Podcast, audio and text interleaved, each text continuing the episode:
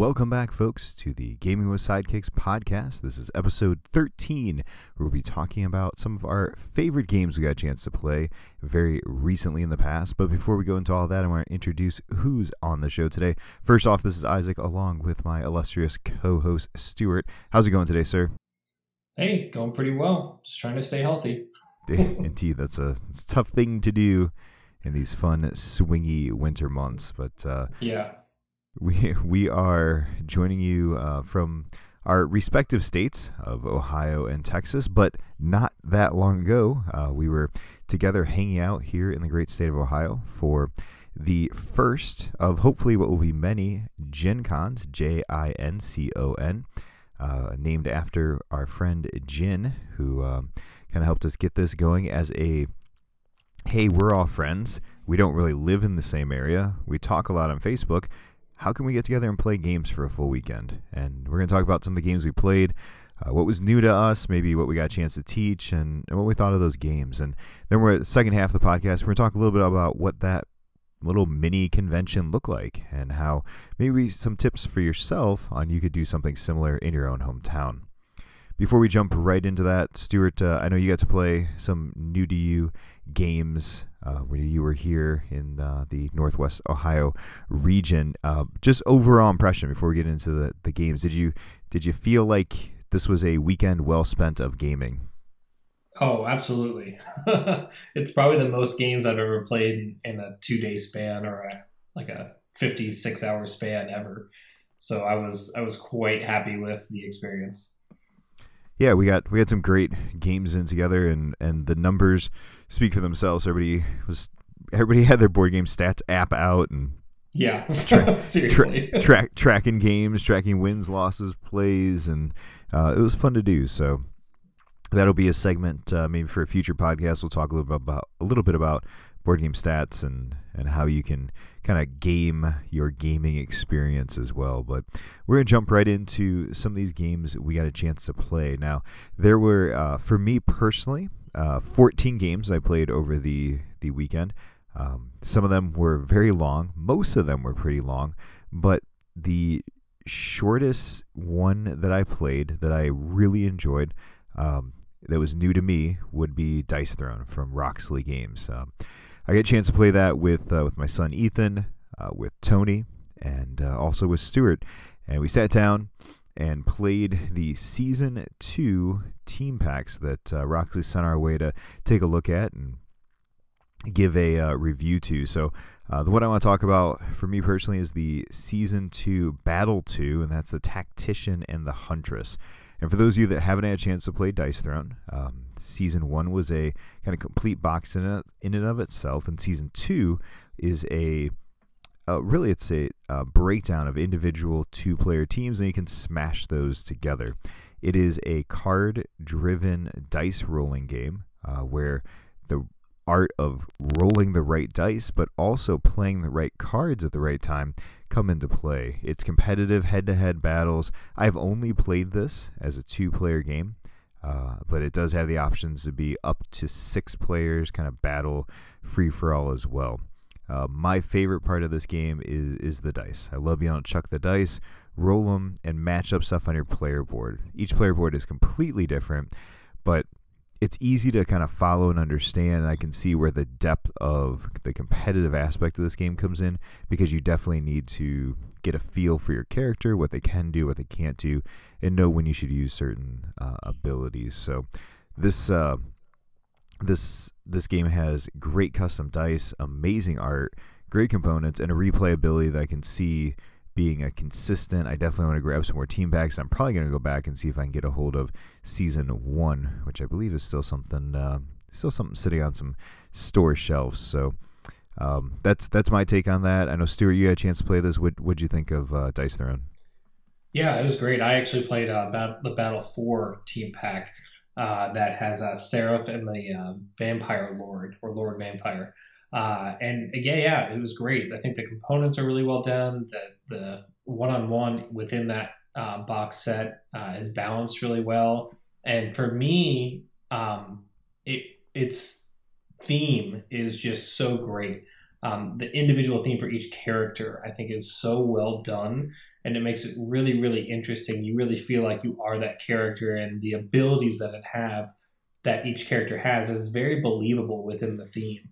So you don't think that, you don't feel like they, oh, well, we had to put this thing here just to make it balance against something else. You know, all the abilities are really, really thematic, and so I thought that was a lot of fun. Yeah, it's absolutely very thematic, and I liked how they matched up, and I can see where each of these characters has its own plus and minuses. And the other thing, too, in the matches I played, and I think you kind of said the same, it's very down to the wire, especially if you, like, even the matches where I felt like, oh, somebody got a big hit in, like the other player's able to come back and even it out, and nothing felt like a blowout with this game. Yeah, I mean, you really just have to draw the wrong cards and roll all the wrong dice faces to have a blowout. I mean, I played 3 games, and the game against you was real tight.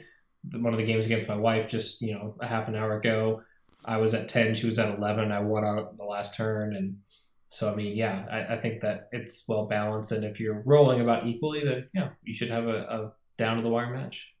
Exactly. Awesome. What do you got, Sue? What is a game that you enjoyed playing? Well, I enjoyed playing just about everything. I played 11 different games, and 10 were new to me at GenCon, and that was kind of my goal. As many of you, if you know me, I'm kind of a... new to this gaming, the board gaming thing, and I'm kind of developing my own taste and discovering myself and what I like. And so the goal was for me just to play a bunch of new stuff, more on the medium to heavy range, to kind of, you know, point me in the right direction for the future and what I should pick up. So one of my goals, though, was to play some other people's favorite games to see if they fit for me. So one of the goals was, and was accomplished twice actually, was to play Orleans, which is Isaac's favorite game, one of his favorite games, and he has the deluxe edition. Yeah. And so playing Orleans was a lot of fun. You know, I thought it was thematic as well. It had, you know, the bag management with the little chits was really interesting. It just had some really interesting mechanics. You could go a lot of different directions with it, which is something I discovered that I like in games. I'm a fan of kind of the, I guess they call it the sandbox, where everyone just jumps in and you can do whatever you want, basically. And not that you can do whatever you want in this game, but you can take different routes in terms of doing the different mechanics, whether you want to go on the scriptorum, you know, the library area, if you want to get the water guys, if you want to get more of the farmers, if you want to get more of the little guys that allow you to travel further on. So there's a lot of different things you can do, and depending on what order you do them, you may get different abilities or rewards faster than other people. So I'm probably doing a very bad an injustice in explaining it. But it was a lot of fun, and of course, you know, the people you play it with make a big difference, and so it was a great experience for me to play with some of the people that, you know, I really enjoy and don't get to see a lot. Yeah, it's definitely way up there for me. I love the bag management. I love just the multiple layers of what's going on the board, and the deluxeified is probably the biggest draw initially for me when I did pick it up. Was looking for that Grail copy for me. So it's a beautiful game. It's one, if you have not had a chance to play, I highly recommend getting a chance to sit down and give it a whirl. So yeah, good choice as well. It's one of those games where you may not have like direct interaction with other players, but you really have to pay attention to what other people are doing to make sure that you're not falling behind on one of the specific tracks, or that if someone's going to do something and accomplish something before you, which makes it not worth you even trying, you need to switch gears. And so I like games like that where there's not really, you know, getcha or gotcha kind of mechanics, but you really have to pay attention to what your opponents are doing. You can't just blindly play the game. Right, yeah, it's not a multiplayer solo game. Yeah. Another game that I got a chance to play that was new to me and sitting on my review shelf copy, so I was glad we sat down and played it. Our last game, a few hours before we were getting ready to take Stuart over to the airport, we had a few people that were kind of hanging out for the after party. Most people had checked out and called it a weekend.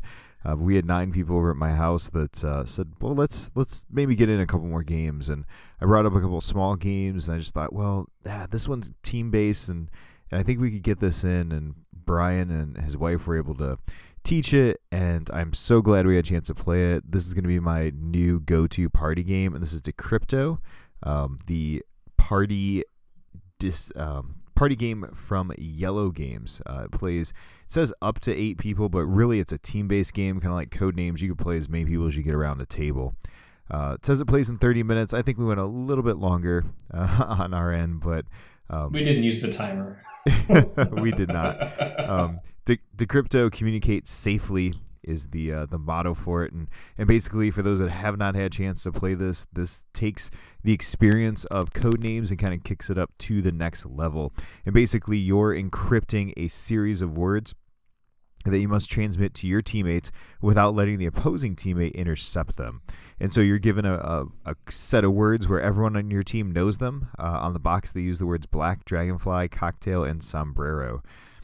And you're given a sequence. Maybe you're going to say black, and then cocktail, and then sombrero. And the goal is to give clues that your team would recognize, but that the other team can't start to put together all the different clues. So if you start saying color, and you say paint, and you say the opposite of white, then people are going to kind of figure out what black is. So a clue towards black is going to clue in that other team. So it's a depth game. As the rounds continued, you realized how much deeper and detailed you needed to go with these clues. So it was a lot of fun. We had a blast. And again, like almost all party games, the people you play them with matter. You play a party game with a bunch of people that aren't interested, or maybe aren't, fun and interested in being boisterous and loud and silly, then party games may not be your best choice. But for me personally, and for the group we loves to play with, I enjoy a good game where everybody can kind of let loose and have fun. And this game allowed that to happen. It is going, like I said, next to my shelf with Codenames, with Telestrations, Wits and Wagers, Spyfall. It's going to get right in that rotation of multiplayer party game where everybody can just have a good time. Yeah, I enjoyed it a ton as well. And it's fun when you can bring a group together and just have some fun. And, it's a game that teaches really quickly. And as long as someone explains it kind of the offset or at the beginning, then you discover how the game works as you play, and you start to put things together, and by the end of it, you're like, oh man, I want to play it again. I want to try it this way. Absolutely. What do you got from your end, sir? So one that's been sitting on my shelf that I have wanted to play for a long time is Clank in Space. And there's a lot of different versions, and I'm a big space guy. I love the theme of space and time travel and whatnot. Not that this has time travel. So I picked up the Clank in Space one.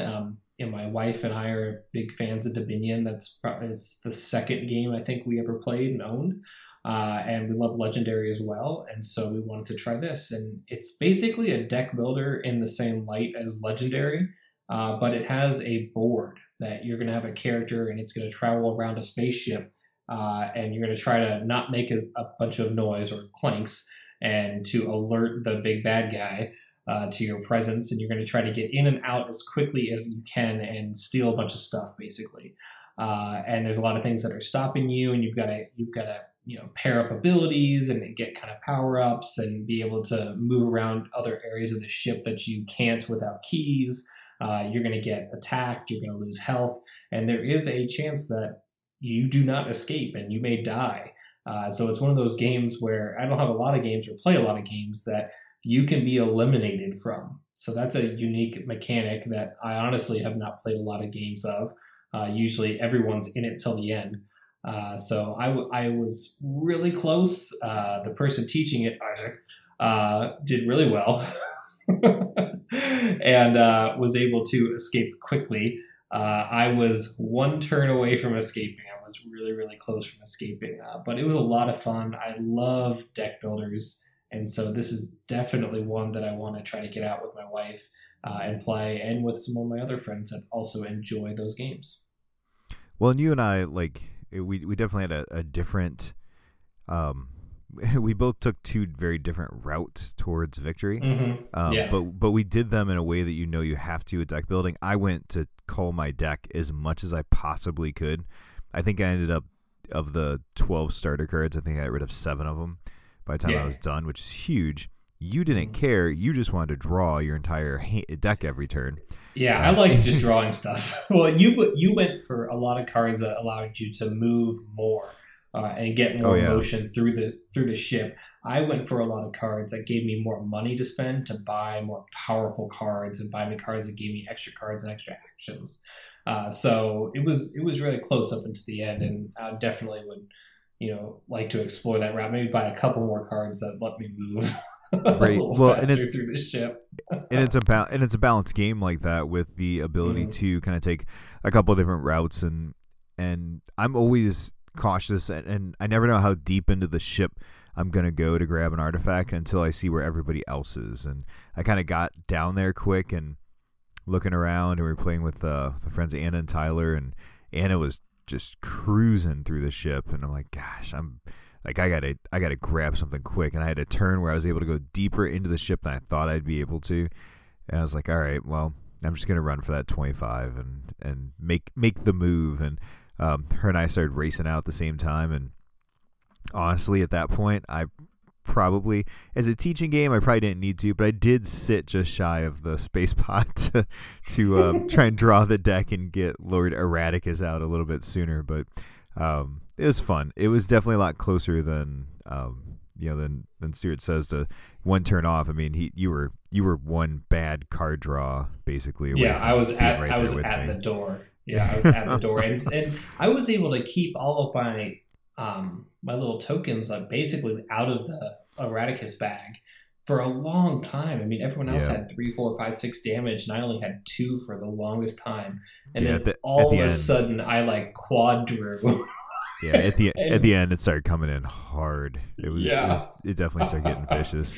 I mean, what was it? I had 3 tokens to heal myself, and I was like, just in case something really bad happens, I think I'm going to heal myself this turn. And then 4 of them came out the next one for damage. Yeah, you definitely used it at the right time. Yes. So that's definitely one, like you said, that I enjoy. It's one we get out every now and then. The regular Clank is great too. I like the space theme, kind of like Stuart said. I like the fun little nod of this is kind of a cool send up of this trope, whether it's some Star Trek or Star Wars or whatever references. It's kind of fun to read through and play with those. One of the games that I really wanted a chance to get to play, because it was on my do I back this or not on Kickstarter, is Yokohama. Yokohama is a game from Tasty Minstrel Games, and as Stuart mentioned earlier with Orleans, I'm a huge fan of everything that Tasty Minstrel puts together, especially the deluxeified games. Crusaders Thy Will Be Done game, which was just beautiful. Components, pieces, gameplay. Love that game. And when I saw that Yokohama was coming back to Kickstarter as a deluxe version, because they're pairing it up with the Duel game, the Yokohama Duel, I thought, oh man, I got to play this. So I reached out to Brian and I said, Brian, what do you think? Could you bring it? And we got that to the table, I think Saturday evening, and I loved it. I loved the gameplay. I loved the movement of the game. It is a big, visually, oh my gosh. It's visually exhausting. There's a lot going on this board. And we played a lot of games that had a lot going on this board. Mm-hmm. Everything from Dinosaur Island to Vindication to Yokohama to, almost every game was like, whoa, what's going on this table? There's a lot of things here. And Yokohama was no exception. Once we started the rhythm of it and kind of seeing where it was going, I really liked it. It's a game I could definitely see my wife and I getting to the table. It's one I'm going to have to take the time to teach her on a day when she's ready to learn it, because if she's not ready, it could be a little bit of an overwhelming game. So Yokohama is one that I thoroughly enjoyed playing. I backed that, actually kicked that forward today. So that's one I'm looking forward to getting in the next year or so here. Nice. Yeah, I liked it. I thought it was fun, placing your different meeples across the board, and the more you had on certain tiles, the bigger the power. And I thought that was an interesting mechanic. And again, you can just do your own thing, but if you're not paying attention to what the other people are doing, disaster can happen quickly. Oh yeah, most definitely. Well, and I thought it was interesting too. There were lots of different ways that could trigger the end game. And so you really had to be careful as to what different things you were doing, because you could accidentally trigger the end game. I mean, we almost accidentally triggered it. We didn't know. We said, hey, what happens if this happens? They're like, oh, the game's over. And we're like, oh, don't do that. Yeah. Oh, wait, we're not ready for that. Yeah. So, but yeah, it was a lot of fun. And, you know, yes, it's visually appealing. And, you know, I made the comment that it was visually exhausting. The reason I say that is because for me, there was no blank space on the board. There was nowhere for your eyes kind of to rest almost. And, you know, living with somebody, my wife has, you know, bad anxiety. And so I know for her, this is probably a game I can never play with her just because she will get overwhelmed and overstimulated. So definitely something to consider. And what you mentioned too, you know, finding the right time and place to teach your wife, to teach Susan, definitely important. Yeah, absolutely. Yeah. So, well, we've alluded to it, and so I'd like to talk about it now. But the next thing I want to talk about is Vindication. This is something that is, they're doing a part two basically on Kickstarter right now, where you can get the original Vindication. It's got to be on the retail, but they're doing a reboot of the Kickstarter to get what they're calling the Swanky edition that has the upgraded components, and it also has an expansion with it. And it's going to have some fan-created cards as well, a fan-created pack, I think they're calling it. So this is something I wanted to play. One of the gaming sidekicks guys, JT, had his copy that he kickstarted and brought it. I was lucky enough, I think right when we finished Yokohama, I jumped right in before this started to play with them. I really enjoyed this for a lot of different reasons. One, it's definitely a sandbox game.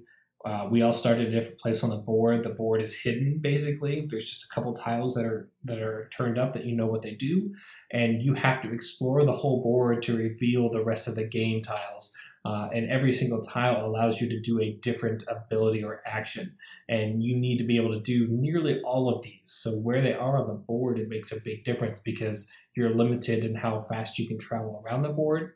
Everybody has secret objectives. And the gameplay is really, really interesting because on your turn, you can activate your character, you can gain more characters, you have to basically, you have to power up your character to get more abilities, to be able to move faster, to get more victory points. And like we talked about in the previous game with Yokohama, there's end game triggers. I think you start with 2 or 3.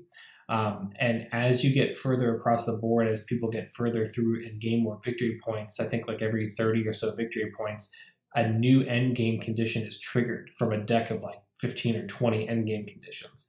So the game is ever evolving, and the conditions in which you're playing are changing all the time. So I thought that was, you know, the moving target was really fascinating to me from that standpoint.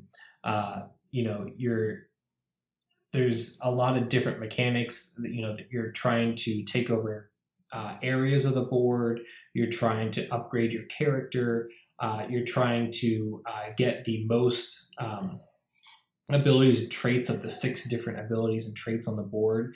Because at the end, whoever kind of has the most of each of the 6 traits will get more victory points at the end. And so there's a ton of different paths to victory. And depending on what you kind of start with, your unique character ability and whoever your companion is can kind of direct you in a different direction than you may want to go. And then how the board evolves and how it's shown to you can push you in a different direction. So I just thought that all of those different ways to play the game were really, really fascinating. Yeah, it's one I'd really like to get a chance to play. I made an effort at PAX, and it was way too late at night, and not one I was able to process in a very loud, crowded space that we were in. So yeah, there's a lot to take in, but one of the other things was that the components were really, really great quality. I mean, really thick cardboard. There's metal tokens. And so for me, like, that just screams greatness to me when all the components are of that highest quality. Oh yeah, absolutely. That makes all the difference to be able to get that spot. Yeah. So that's Vindication by Orange Nebula Games, and that's still on Kickstarter right now. So if you're interested, you can still back that on the Kickstarter to get the original Swanky version and the expansion pack, and I think it comes in just under 100. And you, I believe you went and made sure you backed that, didn't you? I did on the car ride home that night at 2:30 or 3 o'clock, whenever that was. Not in the afternoon. No, it was definitely in the nighttime. But yeah, we, like you said, we had some fun games, and that was another one that I think everybody at the table seemed to enjoy, and didn't hear any complaints out of that. Another one I did get a chance to play and get to the table that was a smaller game, but I was able to introduce it to my friend Gene as Tag City, and I think we talked about this in our 2018 review of favorite games. Tag City is a great little roll and write game that Randy, one of our other teammates on the Game of Sidekicks team here, was able to secure from a friend going to Essen this last year. But Tag City is a pretty straightforward roll and write where you have different shaped kind of Tetris-like pieces that you're able to capture with a dice roll, and then put those on your board as you try and mark out rows, columns, and different shapes and shade them in. In a weekend of some very heavy games that we played a lot, it was a nice kind of way to cruise into the end of the evening for me. It was one of the last games I played Saturday, right before we played Dinosaur Island, which, you know, was a great heavy game to finish with, I guess.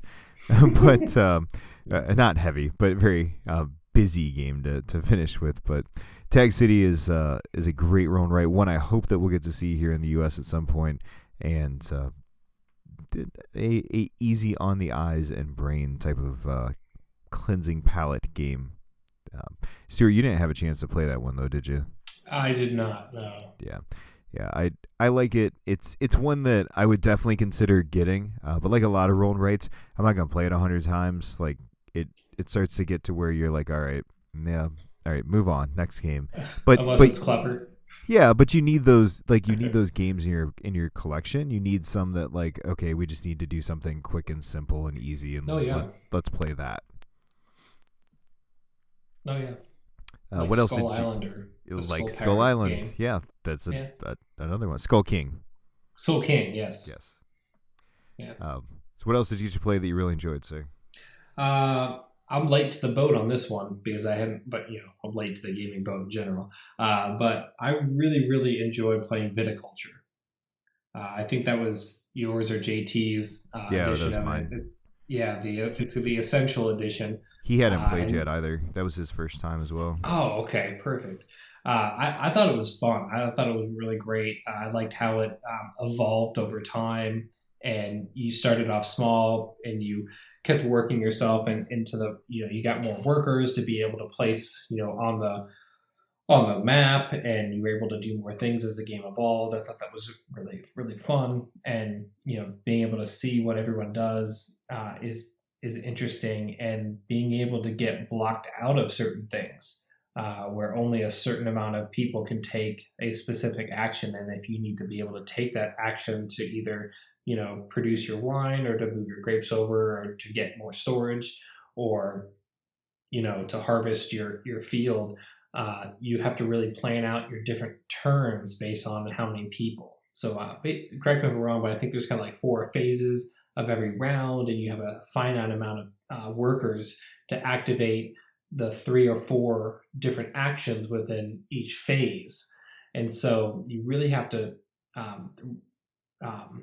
manage your resources and manage where you're going to put people to get those different actions. So I thought the theme was really interesting and really well done with it. I thought the components were nice too, and I think that I never thought I'd play like a farming game, but I ended up playing 2 over the weekend, and they were really well done, and it was a lot of fun. And for someone that likes more of the space theme stuff, I thought this was really great. Yeah, there's a high prevalence of games involving farms in the board game community, so it's not a surprise when you run into those. But yeah, you're spot on. There are 4 different seasons. We have the extended board that we use, the Viticulture Essential Edition, the Tuscany Essentials, and played with the 4 seasons, played with the extended map with the extra spots.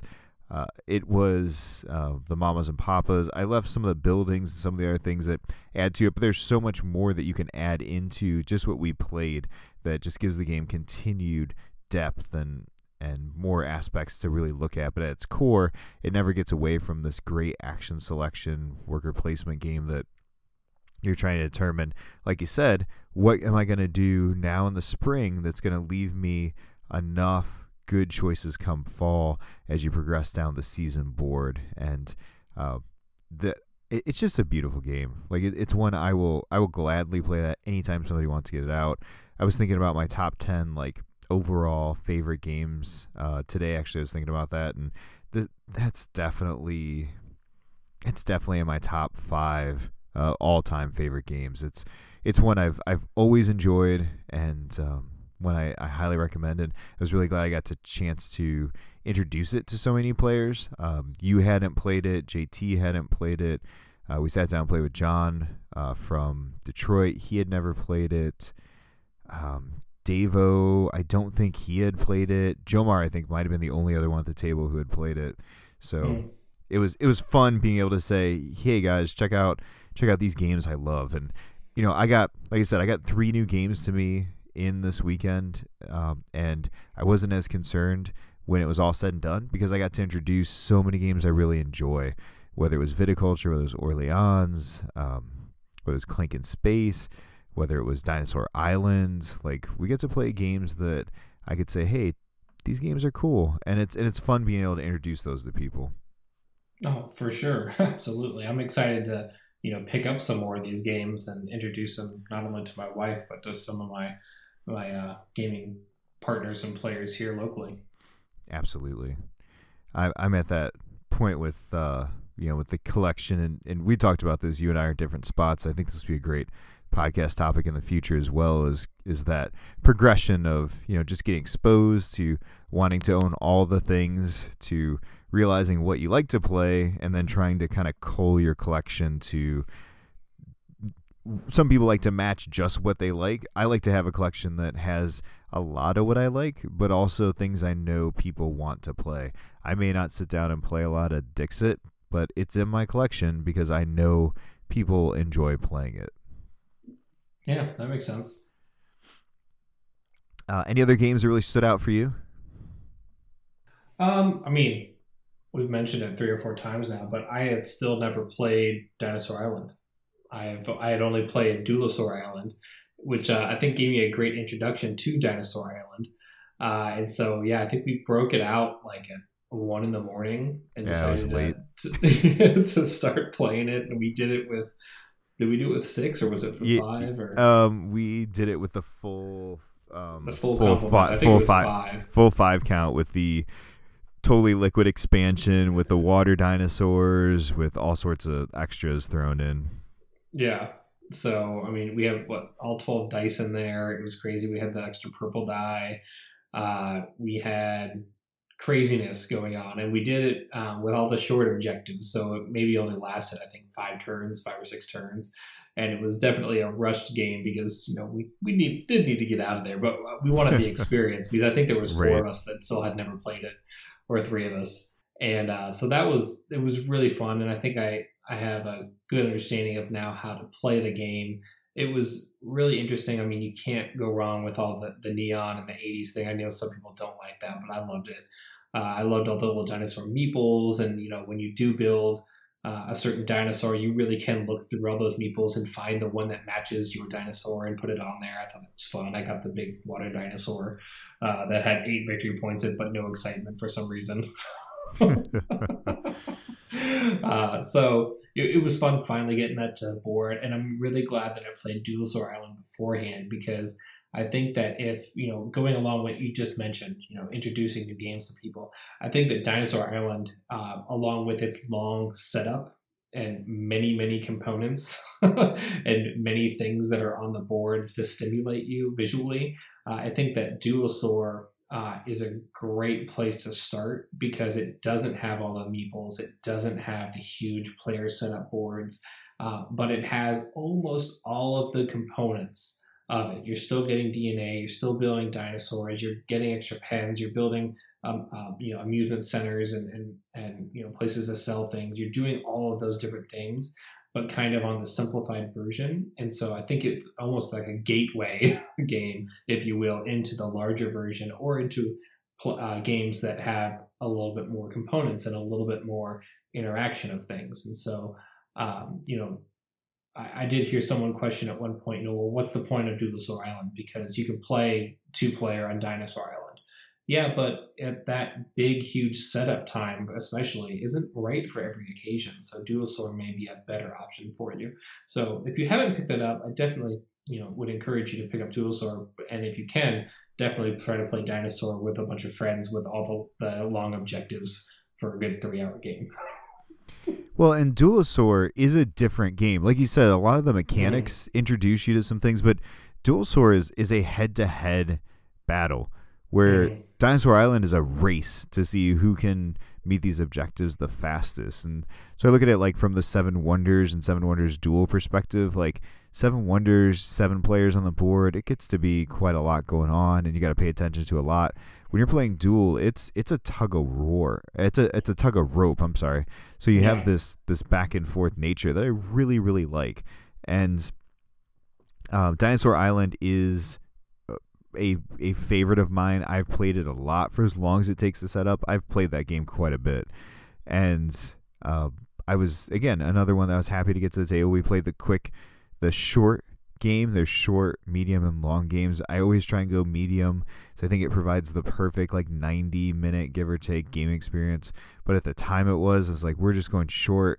I'm just going to show her the mechanics, and we're going to make a race to the top. And that's basically what it ended up being. So yeah, I think we had 4 of the 6 objectives done by the third turn. Oh yeah, yeah. They came out very, very quickly the way we played it out. So it worked. It got us to where we wanted to go with it. And I do, like I said, I do enjoy the variant play on that. And I think more than anything because it does provide an opportunity to teach it on the short games.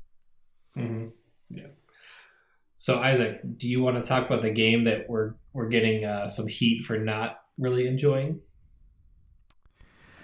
I mean, you're getting more heat from it than I am because you enjoyed it less than I did. I'm willing to give it a second. Funkhauser did call me out today. I'll let you go and then I'll say my piece about it. Go ahead. Okay, so the game we're talking about is Teotihuacan, or how Isaac pronounces it. Teo.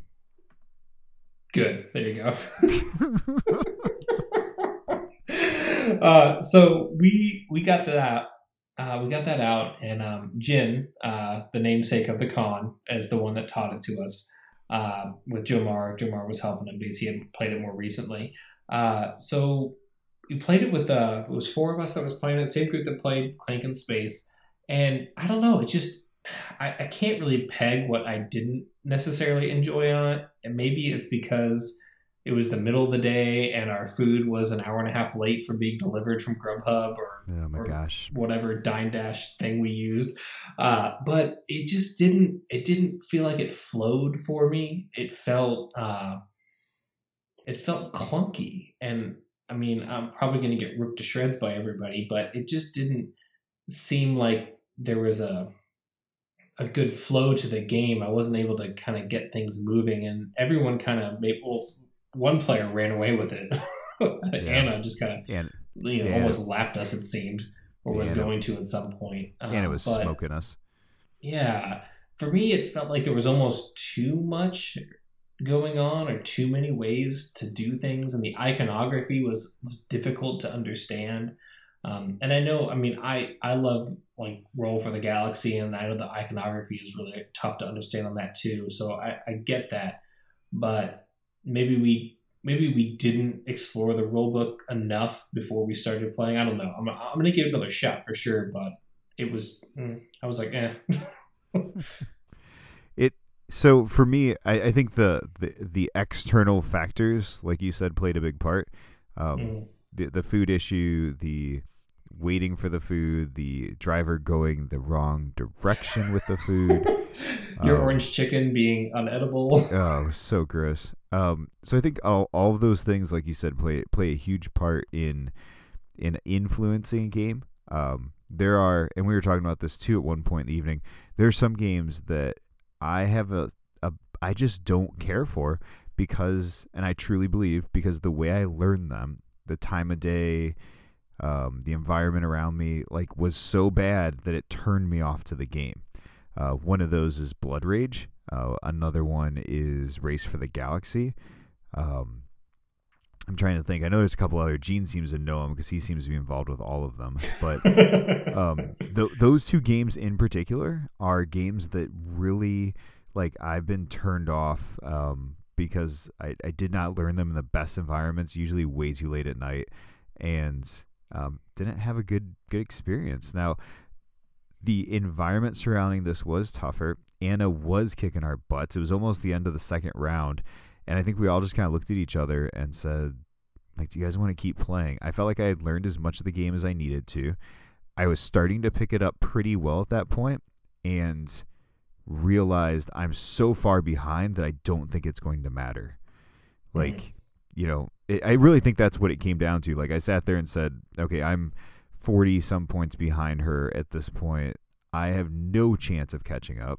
We were just starting to do our giveaway, which we'll talk about when we talk about the con, and I just kind of was, like, mentally done. We had also, I mean, it was probably, 8 o'clock at that point? I mean, we've been playing for a while, and, you know, it.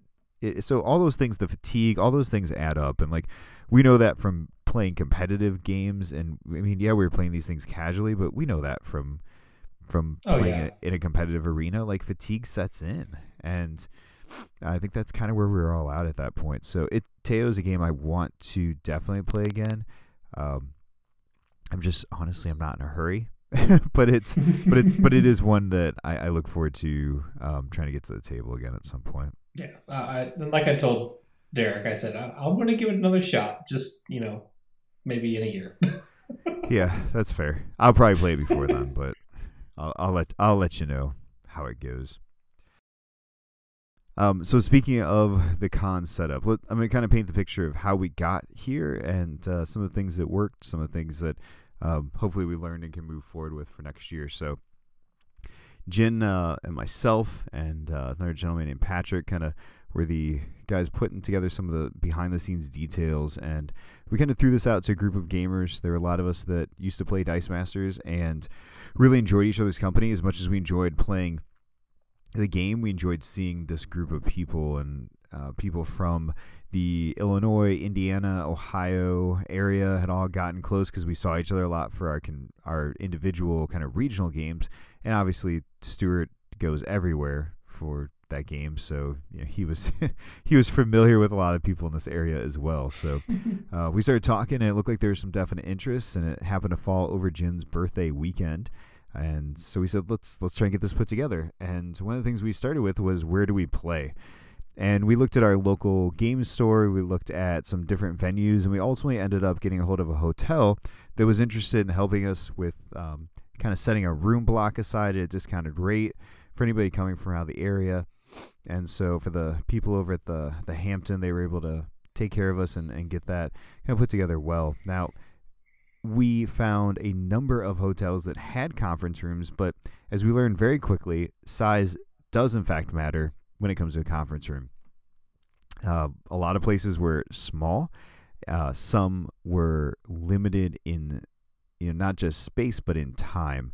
And if you're going to hold it in a hotel, one of the things I would definitely recommend you do is check availability of the room. And there was a few places that would only allow us to have it for a certain amount of hours during the day.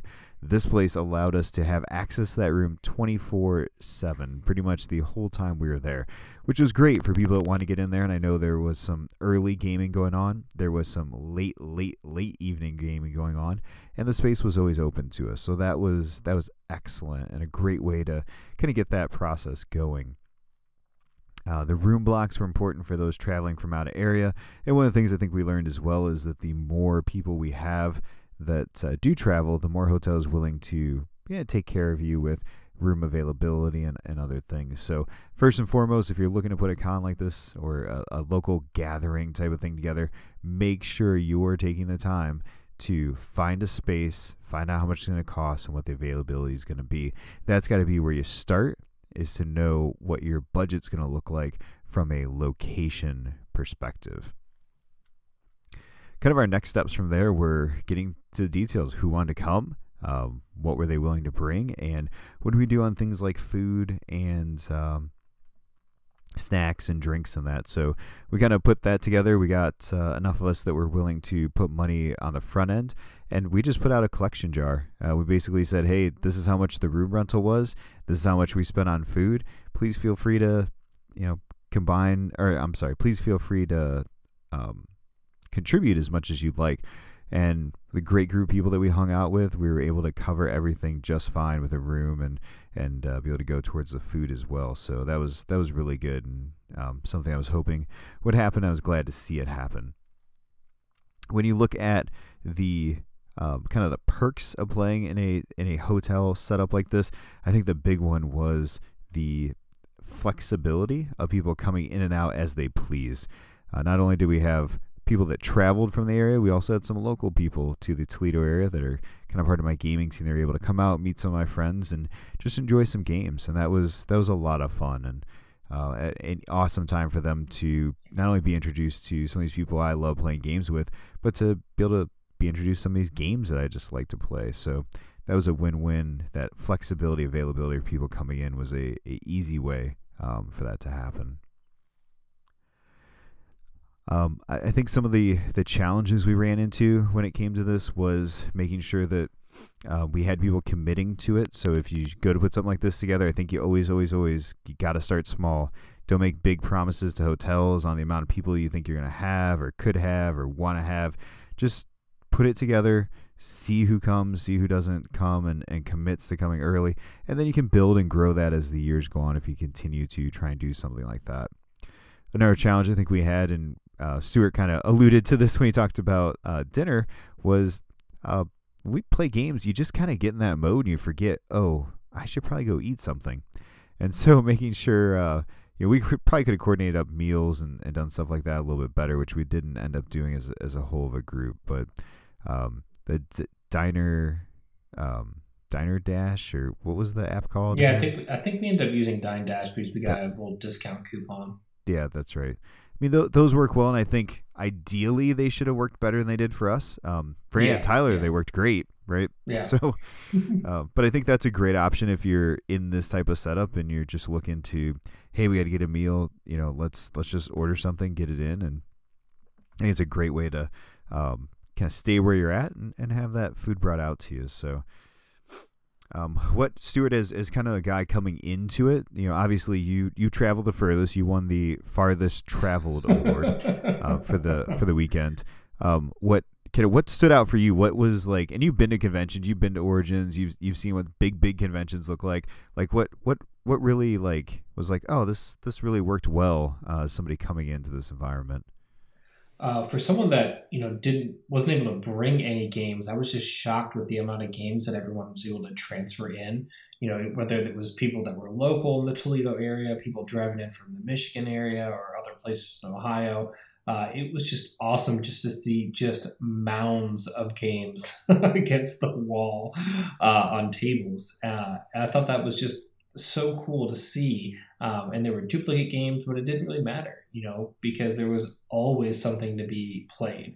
And I thought it was really cool that we had, I think maybe, 6 or 8 different tables set up. And so, there was always room for you to, something big, if you're playing something with 6 or 8 people and that broke down and, or that finished, you know, you could split them up into two groups and play a couple 4-player games. You know, there was always an opportunity for everybody to play something, no matter the difficulty level or how much space it took up. So I thought that was really, really fun. Yeah, and we had some, like you said, some very easy games going. We had some kids games. We had big double table pitch car set up for some dexterity games. Like there was... I was so sad I couldn't play that. I didn't get a chance to. Yeah, I mean, I think just about everybody but us was playing that. Yeah, at one point. But that was it was cool. It's cool to see all the different aspects of like, okay, what do you want to do? How do you want to play? And we've got options for you, right? And that's always a fun way to have, like you said, so many different things available. Jason, one of our local friends, I think, brought pretty much the entire wall of games that were there. So yeah, good majority were his. Yeah. And another positive thing, I think, was the giveaway. You want to talk a little bit about what we did with that? Yeah. So basically, if you could... you just donated a game to the giveaways. So some people brought a couple games, some people brought one game. And basically, I think we all got 5 tickets for showing up. And I will say this, everybody contributed a little bit of money to, you know, whether it was for snacks or whether for drinks or to pay for the price of the convention room. So everybody contributed something. But on top of that, so we got 5 tickets. And then if you won a game that was being played during the course of Friday or Saturday, you got a couple different tickets depending on how long that game took or the complexity of that game. So sometimes you get 1 ticket, sometimes you get 3 or 4 tickets. And we just put that all into basically a pile. And what was probably around like 8 or 9 o'clock on Saturday, Jin started pulling names out of the hat. And basically whoever got called first had first pick at any of the games that were donated. And there had to have been, 20 games donated? Oh, gosh. At least, if not more. Yeah, at least. And so they just started calling names and going up there. And so it was just kind of a free-for-all. And it was great because, you know, just about everybody walked away with something that was new to them, and that was really fun. And then we had one special giveaway for Wingspan, I think, right? Yeah, one particular person there wanted his game to be special. So we can anybody guess who that is? So he had whoever scores the most points playing Wingspan over the weekend got to keep it, and it kept going up, and I think Ben from Detroit ended up with 109 points or something insane for Wingspan. If you've had a chance to play that, that's a lot of points for that game. So he ended up getting the W with that, taking that home. I know he was pretty happy to snag that one as a solid game, and I don't think we talked about here on the show yet, but definitely one to play. A great new game from Stonemaier. Beautiful art, beautiful work, and you did not cross your path, though, did it? It did not. I saw it being played while we were playing Vindication, but they finished up before we were done. So along that lines, too, I will say, you know, next time that we do this, which I'm sure we'll do next year somewhere, someplace, I think a suggestion would be is to list out some of those games that, you know, definitely people want to play and set up a very loose schedule. And just say, hey, this game, let's try to start it around this time. So then people can kind of start saying, oh, okay, I've got an hour to kill. Maybe I'll go eat now and then come back so we can start that game. Or, hey, I've got 3 hours to kill. Now I can bust out something big before I go do that. So I think that could be interesting. And we could even have a couple of the same games going at the same time. Yeah, and I know we had talked about that in pre-planning a little bit. But the tough thing with that is game length. Like, you just don't know how long... Yep. People are going to take to play through something. And, you know, like Jin taught us Teo when he played it, and he pretty much sat there for the first round, like probably could have played and sped it up if he had taken one of the 4 of us who didn't know how to play at spots. So for me personally, I enjoy getting and actually playing a game that I'm teaching, because I feel like I can really get in there and teach it a lot easier if I'm the one actually, you know, getting in there, playing it, moving it around a little bit as well.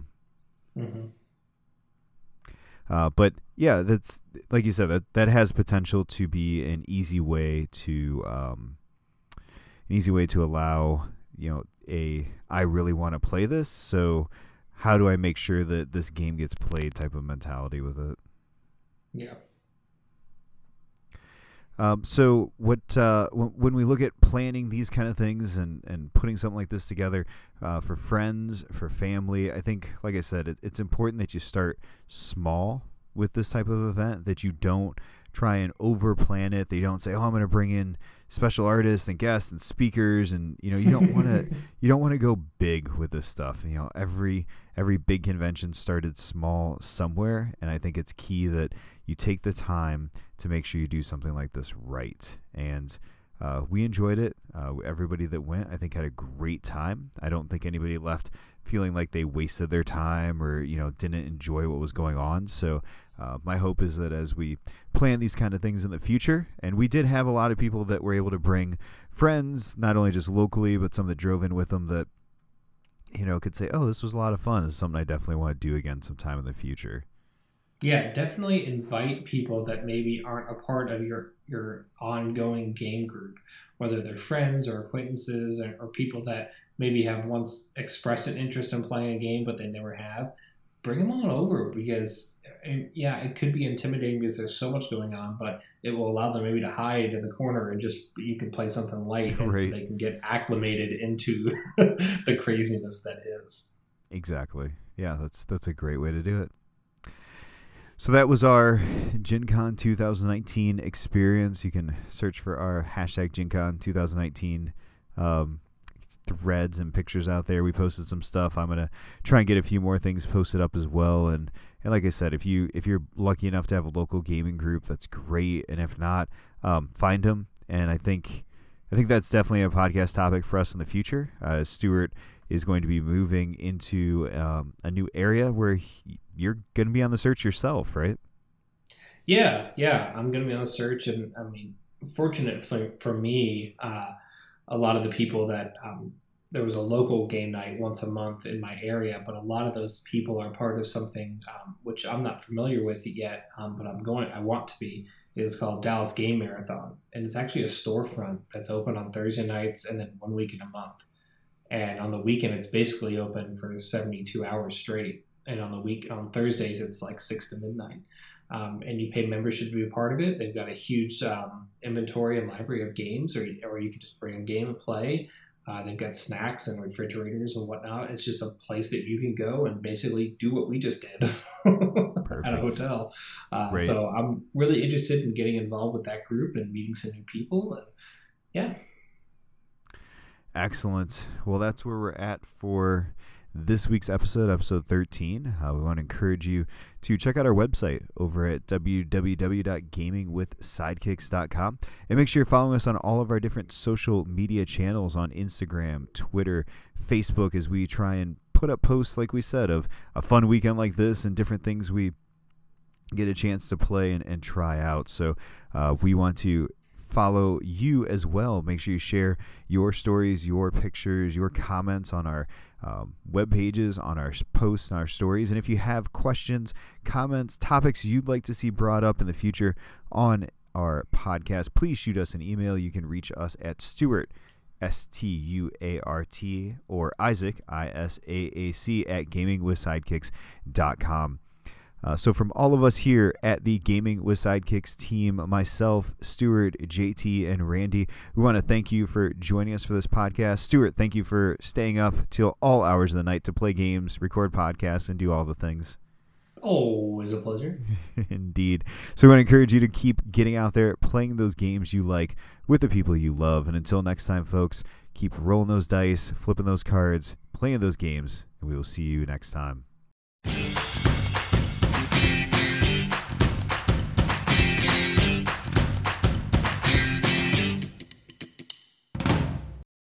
Almost made it an hour. That's so close. Yep. 59:15. I gotta edit. I'm sure you'll banter and crunch a little bit here to get to the hour. I'm not gonna do it. Oh yeah, but other people are listening, so you're nice. Indeed, sir. Oh, you're such a meanie when you're alone. That's true. It's very true.